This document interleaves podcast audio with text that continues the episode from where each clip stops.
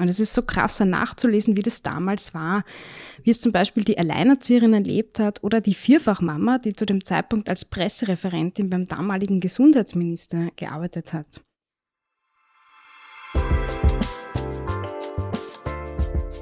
Diverse Kinderbücher, der Podcast.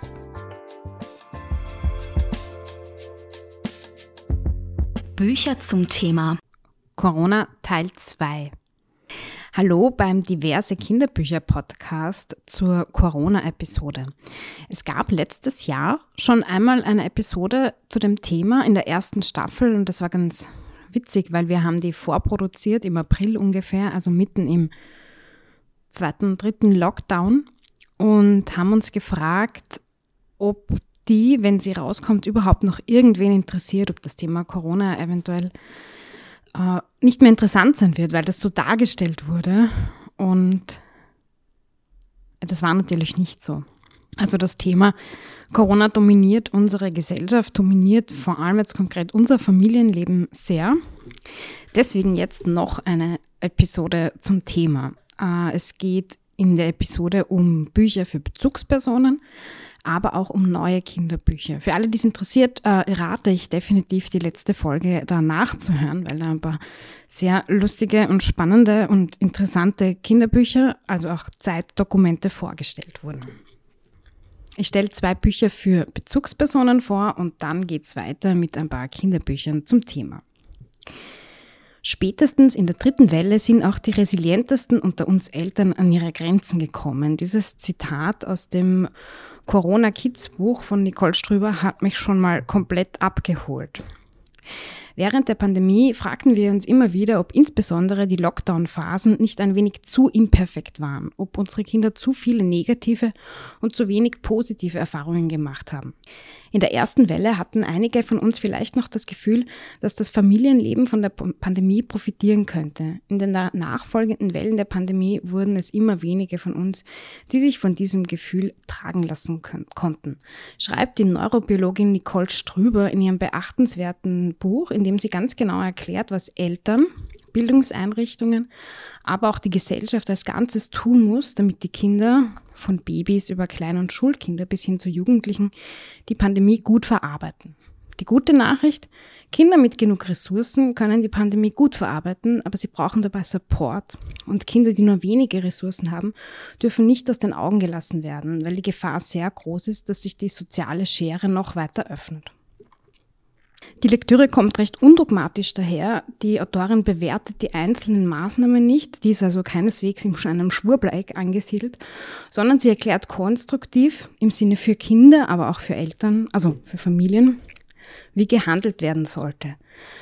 Es ist einerseits eine sehr positive Sache zu lesen, dass vor allem Familien mit Ressourcen dem Ganzen entgegensteuern und vieles abfangen können. Andererseits ist es natürlich sehr deprimierend, weil diese äh, Maßnahmen schon längst begonnen werden hätten sollen. Also die Bedürfnisse von Heranwachsenden sollten schon längst in den Mittelpunkt gestellt werden im Rahmen der Pandemiepolitik.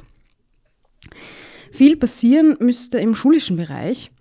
Hier sollte es nicht nur um das Aufholen von Versäumten gehen, das ist ja gar nicht möglich, auch eine Realität, sondern es wird immer mehr und mehr versäumt und das schleppen die Kinder mit sich mit. Jungen Menschen sollte lieber wertvolles Wissen und nützliche Kompetenzen mitgegeben werden.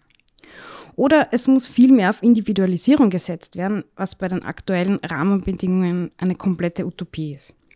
Fazit auf jeden Fall, Familien mit Ressourcen brauchen Verständnis und freie Zeit, um aufzutanken. Besonders belastete Familien brauchen wache, unterstützende Netzwerke, die zeitlich entlasten und sie brauchen strukturelle Hilfe. Das haben sie allerdings auch schon vor Corona gebraucht. Und wenn da jetzt nicht rein investiert wird, wird sich das massiv auf die spätere Gesellschaft auswirken. Corona Kids von Nicole Strüber ist definitiv eine sehr gehaltvolle Lektüre für alle, die sich mit dem Thema auch zwangsläufig auseinandersetzen müssen. Bei meiner Recherche bin ich noch auf ein weiteres beeindruckendes Zeitdokument gestoßen. Und zwar hat die Fotografin und Journalistin Pamela Russmann Irgendwann geht auch das vorbei, Frauen in Zeiten von Corona gemacht. Sie selber war im ersten Lockdown gezwungen, ihren Beruf als Porträtfotografin umzudenken und hat eben mit Fotoshootings via Zoom, Skype und FaceTime begonnen. Und gleichzeitig hat sie auch damit angefangen, mit den Frauen, die sie porträtiert hat, über ihre Wahrnehmung der Pandemie, über ihren Alltag und ihre Gedanken zu sprechen.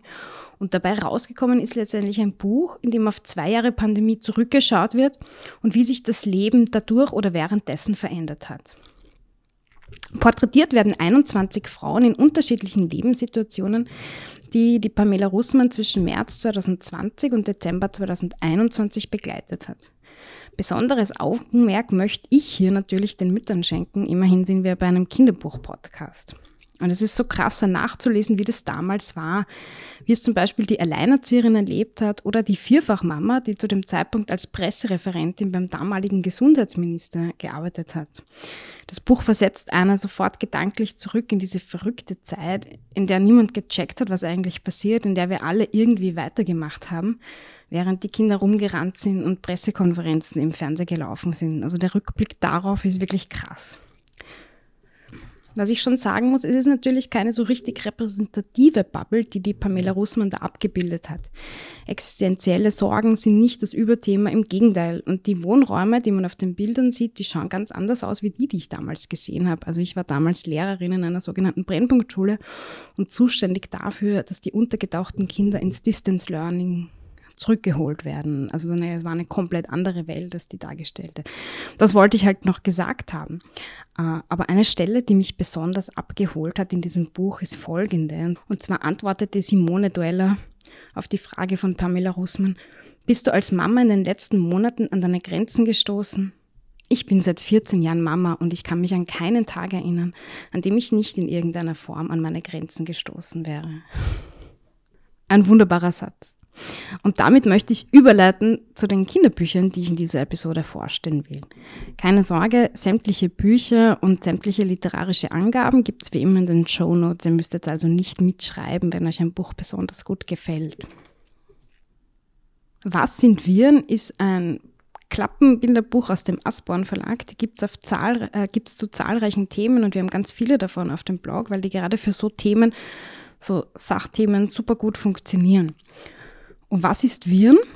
Hm, widmet sich jetzt dem omnipräsenten Thema Corona, das Menschen und vor allem Familien beschäftigt. Und das Buch liefert verständliche Antworten auf mögliche Kinderfragen. So wird erklärt und gezeigt, was Viren überhaupt sind, wie sie sich verbreiten und wie wir uns davor schützen können. Eine Doppelseite widmet sich mindestens dem omnip so omnipräsenten Thema, also zumindest war es das bis vor kurzem noch, mal schauen, wie das ist, wenn der Podcast ausgestrahlt wird, dem Thema Impfstoffen. Ganz witzig und motivierend finde ich die Antwort auf die Frage, kann ich einen Impfstoff entwickeln? Die Antwort lautet, eines Tages könntest du auch einen Impfstoff entwickeln. Werde Wissenschaftlerin oder Wissenschaftler und beginne zu forschen. Finde mehr über Viren heraus und untersuche, wie der Körper auf sie reagiert. Mit der Entwicklung eines neuen Impfstoffs könntest du viele Leben retten. Wer weiß. Mein Eindruck ist ja so ein bisschen, dass vielleicht ImpfstoffforscherInnen demnächst Feuerwehrfrau oder Müllmann oder Polizist als kindliche berufliche Zukunftsvision ablösen könnte. Ein weiteres Buch, das sich mit dem Thema Viren auseinandersetzt, ist Das geheime Leben der Viren. Das ist das Nachfolgewerk von dem Buch Das geheime Leben der Popel. Da wurde das Thema schon ein bisschen angeschnitten. Das Nachfolgewerk widmet sich aber nun ganz ausführlich dem geheimen Leben der Viren, die manchmal, aber nicht immer für laufende Nasen, aber auch für vieles andere verantwortlich sein können. Geschrieben wurde das Buch vom Collectivo Ellas Educan. Das ist eine Gruppe von spanischen Wissenschaftlerinnen, darunter unter anderem Klimaphysikerinnen, Immunologinnen oder Ozeanografinnen, die die Schlüsselrolle von Frauen in Führungspositionen für eine nachhaltige Welt betonen und der festen Überzeugung sind, dass in jedem Kind die Neugier für die verschiedensten Wissenschaften geweckt werden. Und das passiert auch. Das Buch, das von der Mariona Tolosa Sistera illustriert ist, ist ein gutes Beispiel dafür, wie man ein komplexes Thema witzig und anschaulich vermitteln kann. Mit bunten und flächigen Illustrationen und kurzen Texten wird erklärt, woraus Viren bestehen, wie sie sich vermehren und verbreiten und was in unserem Körper passiert, wenn wir uns angesteckt haben. Das Buch bricht obendrein eine Lanze für Viren allgemein, die in letzter Zeit in ihrer Gesamtheit einfach einen viel zu schlechten Ruf abbekommen haben. Es zeigt auf, dass es viele verschiedene davon gibt und nicht alle nur Schlechtes anrichten, sondern auch wesentlich für das ökologische Gleichgewicht auf unserem Planeten sind und sogar vor schädlichen Organismen schützen. Da kommt jetzt die Ozeanologin ins Spiel. Also es gibt Viren, die helfen, die Photosynthese von wichtigen Bakterien im Meer zu verbessern, damit sich diese selbst ernähren können. Mein persönlicher Pet Peeve als Lehrerin ist, dass in dem Zusammenhang mit Coronavirus die Übertragung durch Aerosole nicht erwähnt wird und in diesem Buch die Chance vertan wird, die Hygieneregeln, mit denen wir alle im Moment konfrontiert sind, verständlicher zu machen. Ein weiteres Buch, das zu dem Thema, eigentlich nicht direkt zu dem Thema, aber dann doch wieder erschienen ist, heißt Ein Pferd namens Hund. Und da geht es um einen Lockdown, der aber nicht auf Corona zurückzuführen ist. Es ist Winter und so kalt, dass Kinder und ältere Personen nicht das Haus verlassen sollen. Die Schule kommen mit dem Heizen nicht mehr hinterher und sind geschlossen und der Unterricht findet über Video statt. Also das erinnert natürlich sehr an eine besondere Situation. Was zuerst aufregend und spannend wirkt, wird auf Dauer ganz schön nervig und anstrengend. Die Tamara Bach hat mit dem Buch einen vielschichtigen Lockdown-Kinderroman der eben ganz ohne Corona auskommt, geschrieben. Und sie erzählt darin gewitzt und authentisch aus der Perspektive von Clara, die ist ungefähr elf Jahre, die gemeinsam mit ihrer Mama, ihrer kleinen Schwester Luze und deren Papa Gregor in einer Wohnung wohnt. Obwohl sich das Leben drinnen abspielt, passiert rundherum ganz schön viel. Also die Clara vermisst ihre beste Freundin, mit der sie sich kurz zuvor gestritten hat. Die Eltern sind sich uneinig, ob Homeoffice, Kinderbetreuung und Zuständigkeiten. Wer kennt's nicht? Und ihre Schwester Luze hat Fantasie als Strategie für den Umgang mit der neuen Situation gewählt und sich einen unsichtbaren und hellseherischen Hund namens Pferd ausgedacht. Und auch die Mietshausgesellschaft wird einbezogen. Gemeinsam mit dem Nachbarsjungen starten die beiden Schwestern einen Dokumentarfilm über ihre MitbewohnerInnen und somit eben auch über die unterschiedlichen Lebenssituationen. Beachtenswert ist bei dem Buch nicht nur die einnehmende Geschichte, sondern auch die von der Ulrike Mölken gestalteten Kapitelvignetten. Also ein feines und vielschichtiges Gesamtwerk für junge Selbstleserinnen. Kann man aber auch gut vorlesen. Das war mein Überblick über die sämtlichen Neuerscheinungen und äh, Bücher zum Thema. Und ich finde, es sind einfach faszinierende Zeitdokumente. Also ich, ich glaube, dass man in einigen Jahren auf diese Bücher schauen wird und sich an diese Zeit zurückerinnert und sie vielleicht auch mit Hilfe davon aufarbeiten kann. Leseratte Roh hat sich auch einen Kinderroman angeschaut, in dem ein Sauerteig eine tragende Rolle spielt. Aber vorher geht's noch zum Spracheinterview. Zu Gast ist heute Susanne Mirau. Sie ist wahrscheinlich vielen Hörerinnen von diesem Podcast keine Unbekannte. Susanne Mirau ist Bindungsaktivistin und Autorin von zahlreichen hochwertigen, gehaltvollen Familienratgebern. Sie kommentiert von Beginn an treffsicher und punktgenau die Corona-Krise aus ihrer Perspektive als Diplompädagogin und Mutter. Sprachi-Interview. Du hast Mitte 2020 in einem Tweet vorausgesagt, dass die Pandemie vor allem zu Lasten von Kindern gehen wird.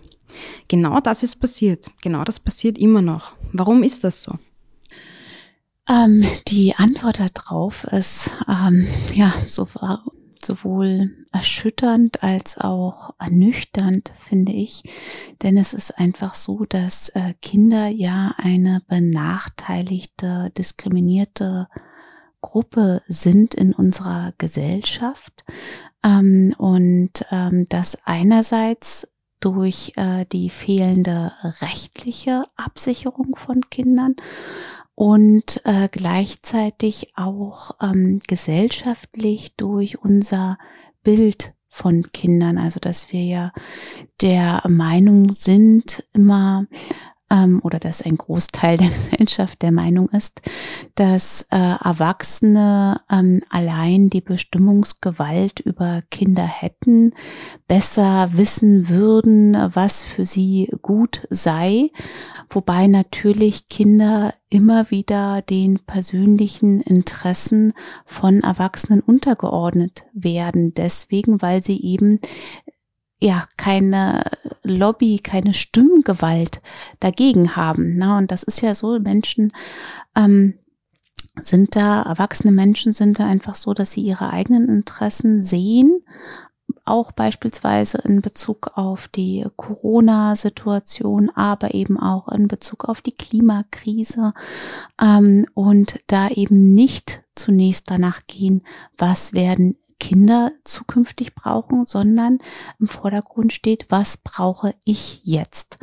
Und solange Kinder da nicht viel mehr berücksichtigt werden, also auch ähm, rechtlich einfach die Möglichkeit haben, da ihre Stimme aktiv einzubringen und das dann daraus folgend natürlich dann auch äh, die Politik sich umändern müsste in Bezug darauf, dass sie eben Programme ähm, für dieses, äh, für die Kinderberücksichtigung, also Kinderwahlrecht beispielsweise, mit einbauen. Ähm, solange äh, werden Kinder eben benachteiligt immer weiter. Pandemie und Kinderrechte. Wie hängt das zusammen? Also wir hatten ja eigentlich schon vor vielen Jahren kam die Diskussion, also eigentlich läuft das schon so überhaupt äh, ziemlich lange, die Diskussion um die Kinderrechte. Warum sind die noch nicht im Grundgesetz? Ähm, leider gibt es da ja immer wieder sehr, sehr starke Bemühungen von Rechts rechten und rechtskonservativen Parteien dagegen, die Kinderrechte äh, ins Grundgesetz aufzunehmen, beziehungsweise auch äh, gegen das Kinderwahlrecht, äh, beziehungsweise Absenkung des äh, Wahlalters vorzugehen. Und ähm, gerade in der Pandemie haben wir ja gesehen, dass ähm, durch fehlende Kinderrechte es eben schwierig ist für die Lage der Kinder. Also wir ähm, haben zwar einerseits natürlich ein ganz, ganz klares äh, Recht darauf auf das Thema äh, Gesundheit. Ähm, gleichzeitig ist eben aber auch das Thema ähm, also ein Recht der Kinder ja eben Bildung und Schutz vor Diskriminierung. Und das beides kam ja jetzt durchaus zu kurz in der Pandemie. Also es wurde nicht gleichzeitig für alles gesorgt, was eigentlich umfassend hätte vorhanden sein müssen. Die Kinder brauchen natürlich einen umfassenden Gesundheitsschutz. Ähm, und hier muss man eben gucken, welche Möglichkeiten gibt es eigentlich. Es ist ja auch gerade vor kurzem erst wieder eine Studie rausgekommen äh, zu den Luftfiltern und wie sehr solche Luftfilter ähm, anscheinend äh, das Infektionsrisiko senken können in Klassenräumen beispielsweise. Und hierzulande ist ja immer noch diese Diskussion darum, um, um die Luftfilter und ähm, dass die eben nicht angeschafft wurden, ähm, dass am Anfang es erhebliche äh, Probleme gab in der Beschaffung darum. Ähm, und das mit dem Luftfilter ist natürlich nur ein Aspekt davon. Und dann haben wir natürlich aber auch ähm, Bildungsrecht an sich. Wie, wie ist das mit den äh, digitalen Angeboten und äh, gerade auch für die äh, sogenannten Schattenfamilien, für die Kinder, die sich in diesen Familien befinden, also den Familien, äh, wo es eine ähm, größere Gefahr gibt in, bei einer Erkrankung, ja, sowohl entweder bei den Eltern oder anderen Familienangehörigen oder eben den Kindern, die halt einen besonderen ähm, Schutz brauchen und deswegen vielfach nicht äh, an dem nicht ausreichend geschützten Unterricht äh, vor Ort in Präsenz teilnehmen konnten, aber gleichzeitig eben auch keine passenden anderen Bildungsangebote bekommen haben. Also wir sehen hier, dass die äh, Pandemie ja, wie halt eben Krisen. Krisen führen dazu, dass äh, schon benachteiligte Gruppen äh, noch weiter benachteiligt werden. Und äh, das sehen wir hier eben in Bezug auf Kinder einmal sehr, sehr stark. Also wir haben viele Problemfelder, die sich aufgetan haben. Was bräuchten Kinder und Familien jetzt genau? Die Pandemie hat ein ja, eine komplexe Problemlage hervorgerufen. Also wir wissen, dass äh, Kinder und Jugendliche psychisch unter der Pandemie gelitten haben und leiden. Wir äh, wissen auch, dass die sogenannte Bildungsschere weiter auseinandergegangen ist. Wir wissen, dass äh, die Gewalt zugenommen hat in Familien. Ähm, und wir brauchen eigentlich ein komplexes System, was jetzt Kinder und Jugendliche unterstützt. Das bedeutet, wir brauchen einmal eben den Ausbau und das Angebot für äh, therapeutische Angebote für Kinder, Jugendliche, aber auch ganz besonders das wissen wir auch wieder aus Studien, dass insbesondere Mütter sehr viel Last getragen haben. Dafür, ja, um äh, die Folgen aufzufangen. Und da sind wir auch gleichzeitig, gerade auch in Bezug auf äh, Mütter äh, und ihre Erwerbstätigkeit, Pay Gap, Rentengap und so weiter, auch bei etwas, was auch zukünftig noch betrachtet werden muss. Ja, wie kann das aufgefangen werden, die äh, vergangenen Jahre und die Folgen daraus, auch finanzielle Problematik. Ähm, dann brauchen wir im sozialen Bereich Unterstützung eigentlich für Kinder und Jugendliche. Ähm, also in Bezug darauf auf äh, Resilienzunterstützung, also psychische Widerstandsfähigkeit wieder stärken ähm, aber auch eben das man hört immer so, ja, die Kinder sollen das nachholen, das Soziale. Nachholen ist halt schwierig, ja, sondern aber wir müssen jetzt wenigstens jetzt dann Angebote endlich finden, wo Kinder mehr berücksichtigt werden, dass man sagt, wir wissen ja noch gar nicht, wie es jetzt im Herbst werden wird beispielsweise. Ne? Jetzt stehen die Sommermonate vor der Tür. Äh, erfahrungsgemäß ist das da, gibt es da eine entspanntere Lage, aber wir wissen nicht, wie es im Herbst wird. Wird es dann wieder schwierig. Wie ähm, können wir jetzt eigentlich dafür sorgen, dass Kinder und Jugendliche nicht wieder benachteiligt werden, dass sie weiterhin gute Sozialangebote haben, dass es vielleicht sogar bessere gibt? Wie können wir ähm, in der die Schulen darauf auch vorbereiten. Das ist ja auch wieder der nächste Aspekt. Wir haben aktuell einen sehr, sehr großen Stand an Kindern, die, also es gibt ja immer dieses, die Schulen sind offen. Äh, dennoch sind aber viele Kinder eben in, ähm, in Isolation, Quarantäne, erkrankt, äh, genauso wie Lehrkräfte und Lehrkräftemangel. Und darauf müssen wir uns eigentlich jetzt vorbereiten, wie das zukünftig werden wird. Also welche Angebote können endlich getroffen werden im Hinblick darauf, äh, dass beispielsweise digitaler Unterricht gesichert werden kann und auch soziale Angebote abgesichert werden können für Kinder und Jugendliche. Und natürlich ähm, ist es eben auch wichtig, darüber hinaus äh, noch ein bisschen zu schauen, ja die einzelnen Bildungsbereiche von Kindern. Also wir haben ja eine Situation, wo Kinder und insbesondere Kinder von ohnehin schon benachteiligten Familien besonders benachteiligt wurden. Das muss aufgeholt werden. Äh, und zwar nicht dadurch, dass man sagt, okay, die Kinder äh, müssen jetzt äh, noch mehr machen, mehr Leistung und so weiter, sondern wir brauchen eigentlich mehr ähm, ja, mehr Personal an den Schulen, einmal im Bereich, äh, im sozialen Bereich, also ErzieherInnen, aber eben auch Lehrende, die solche ähm, äh, die Defizite äh, oder Lücken auffüllen können durch angemessene, gute Begleitung und gerade in Kombination von ja, einem Defizit an Unterricht oder, oder Lernen in Kombination aber auch mit den sozialen Problemen, die es gab, ist es halt besonders wichtig, dass wir da passende Angebote machen. Ne? Also das kann nicht so ein Schema F sein, äh, hier du musst jetzt das und das und das abarbeiten und äh, noch dazu machen, sondern das braucht eigentlich ein gutes Auffangen durch angemessene Angebote, die halt die Möglichkeiten der Kinder und ihre psychische Situation, ihre soziale Situation in den Blick nehmen. Anderes Thema, aber das passt ja hier auch sehr gut rein. Dein neuestes Buch heißt New Moms for Rebel Girls. An wen richtet sich das Buch und wie sieht eine feministische Erziehungsrebellion aus?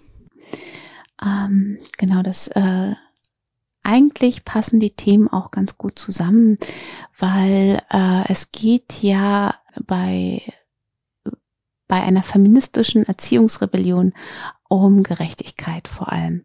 Und äh, da müssen wir eben hinsehen, dass äh, Kinder per se benachteiligt werden. Darüber hatte ich ja schon in ähm, frei und unverbogen geschrieben über die Diskriminierung von Kindern und dann nochmal herausgegriffen als Mikroaspekt von frei und unverbogen, der eigentlich ein eigener Makroaspekt ist, nämlich äh, die Benachteiligung von Mädchen und Frauen in unserer Gesellschaft. Und auch das sehen wir ja in der Pandemie noch einmal extrem, ja, hatte ich ja schon erwähnt, dass eben äh, Frauen, Mütter besonders benachteiligt sind, aber eben beispielsweise auch Mädchen. Ja, wenn wir schon alleine darauf schauen, ähm, wenn denn digitaler Inhalte stattgefunden haben zum Lernen, ne, also überhaupt sich ja vieles in den digitalen Raum verschoben hat und dort sind Mädchen eben äh, besonders äh, von digitaler Gewalt betroffen. Ja, und ähm, das ist natürlich etwas, da müssen wir hinschauen. Und äh, feministische Erziehungsrebellion meint insbesondere, dass wir uns mehr um Gerechtigkeit kümmern, ähm, allgemein, also für alle Menschen, ja, intersektional auch da nochmal ganz besonders hinschauen, wer ist innerhalb bestimmter Gruppierungen nochmal besonders betroffen. Und das haben wir vorhin auch schon äh, erwähnt, ne? also dass es eben Kinder gibt, die besonders benachteiligt wurden noch durch die Situation der Pandemie in Bezug auf Bildungsmöglichkeiten beispielsweise. Und äh, dafür müssen wir uns einfach noch mehr einsetzen und gerade diese patriarchalen Strukturen aufbrechen. Und die patriarchalen Strukturen sind auch etwas, die ganz stark darauf Einfluss nehmen auf Kinderrechte. Ja, also diese Benachteiligung, die wir generell haben von Kindern, liegt auch mit an diesen patriarchalen Strukturen Machtverhältnissen, Unterordnung äh, unter äh, Menschen, die halt vorgeben, was zu sein hat. Und das müssen wir halt tatsächlich an sehr, sehr vielen Stellen aufbrechen. Es meint nicht nur, aber eben auch ganz besonders in Hinblick auf äh, Rollenklischees und äh, Stereotypen und Zuweisungen ähm, der Rolle von Mädchen und Frauen in unserer Gesellschaft. Aber es geht, wie gesagt, halt noch viel, viel mehr darüber hinaus, überhaupt diese Machtverhältnisse aufzubrechen und zu gucken, warum ist das eigentlich da? Und das macht eigentlich gar keinen richtigen Sinn, ähm, sondern es ist viel wichtiger, dass wir ähm, Menschen individuell betrachten und ressourcenorientiert vorgehen und dort äh, unterstützen. Danke für das Interview, Susanne. Leseratte Ruh empfiehlt. Ich stelle euch Hinterhoftage vor. Es ist von der Autorin Anna-Maria Prassler und von der Illustratorin Felicitas Schäfer. Ähm, der, wie nennt man das, Untertitel ist Wie ich Hannibal verlor, einen Freund gewann und der Sauerteig das alles nicht überlebte. In dem Buch geht es um ein Mädchen, das eigentlich nicht so gern Tiere mag. Sie findet Tiere mit Katzen, Hunde oder Kaninchen mit, mit flauschigem Fell irgendwie komisch und ekelhaft. Aber Schlangen und, und, und solche, solche Reptilien findet sie hingegen sehr cool und würde sie gerne beobachten, ihren Lebenszyklus und so. Aber ihre Eltern erlauben ihr natürlich keine Schlange, weil sie wohnen auch in einer kleinen Wohnung und das wäre nicht gut für eine Schlange. Aber sie hat gedacht, vielleicht besser als gar kein Haustier. Und dann hat sie sich einfach ein Kaninchen gewünscht. Hat sie auch bekommen ihre Mutter und ihre Schwester wollten eigentlich so ein klassisches weißes, süßes Kaninchen haben. Aber sie hat sich entschieden für ein ganz besonderes, das so bräunlich wie ein Bernstein war. So aus wie ein Bernstein. Sie hat es Hannibal genannt. Und ja, eigentlich fand sie es ein bisschen komisch und ein bisschen eklig, aber sie hat trotzdem jeden Tag beobachtet den Hannibal und aufgeschrieben, was er alles macht. Bis er eines Tages einfach wegläuft. Stiegenhaus und weg. Ähm, was macht sie schon sehr traurig und aber es bringt auch Menschen zusammen, dass er wegläuft. Zum Beispiel sie und ein ein, ein Junge, den sie eigentlich überhaupt nicht leiden kann, der so richtig nervig ist. Das kennt man doch, oder? Aus der Schule. So richtig so, einfach die einfach jetzt nicht richtig schlimm sind und mit denen du auch keine, nicht böse, aber jetzt irgendwie mega nervig, keinen Bock auf die. Ähm, ja, und diesen Jungen, der wohnt im selben Haus und hat dann einfach geholfen und war immer sehr nett zu ihr. Äh, haben sie sich sozusagen ein bisschen angefreundet eigentlich. Sie hat es nicht zugegeben, aber es war schon eine Freundschaft. Ja, am Ende hat, wurde der Hase dann gefunden bei einer, bei einer Nachbarin. Dort ist, er, dort ist er dann auch geblieben, glaube ich, am Ende. Der hat, auch noch, der hat auch noch einen anderen Hasen. Er hat dann gut gewohnt, der hat ihn immer wieder besucht. Das war auch eine Nachbarin. Das Buch hat mir eigentlich sehr gut gefallen. Empfehlen würde ich es ungefähr ab dem Alter 10. Nein. Auf jeden Fall, was das sehr Besondere an dem Buch ist, das ist nämlich, es wurde im Lockdown geschrieben, im ersten Lockdown. Und es geht um die Corona-Quarantäne. Also die haben dort auch Corona und deshalb können sie auch nicht so ordentlich rausgehen. Das ist auch schwierig natürlich. Was mit dem Sauerteig auf, auf sich hat, sage ich auch jetzt. Der Sauerteig, ihre kleine Schwester spielt immer mit Tierärztin, also Ärztin auf jeden Fall. Und dann hat sie einen Sauerteig gebacken und dann einfach ist so ein dickes, schwabbliges Ding und, über, und das gibt sie jeden Tag spritzen und um das kümmert sie sich und das ist voll wichtig, ist es ihr voll wichtig. Und der fängt schon an zu stinken und zu schimmeln, aber sie will es nicht wegschmeißen, ein bisschen eklig. Aber ja, dann wird dann weggeschmissen und deshalb überlebt er das nicht. Das Buch hat mir grunds grundsätzlich eigentlich sehr gut gefallen. Das war's mit Corona Teil 2. Ich freue mich, wenn ihr nächstes Mal wieder reinhört oder euch auch vielleicht noch die alten Episoden anhört. Naheliegenderweise sowieso die Corona-Episode, da geht es unter anderem um ein Gürteltier. Diese Gürteltier-These ist ja leider sehr in den Hintergrund gedrängt. Ich fand das Buch großartig dazu. Äh, es geht auch um ein Buch zum Thema Krankheiten generell. Also auch die Episode ist definitiv hörenswert. Bis zum nächsten Mal.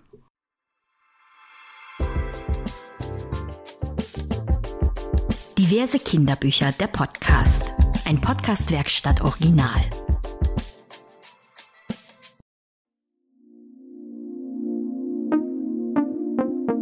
Podcast-Werkstatt.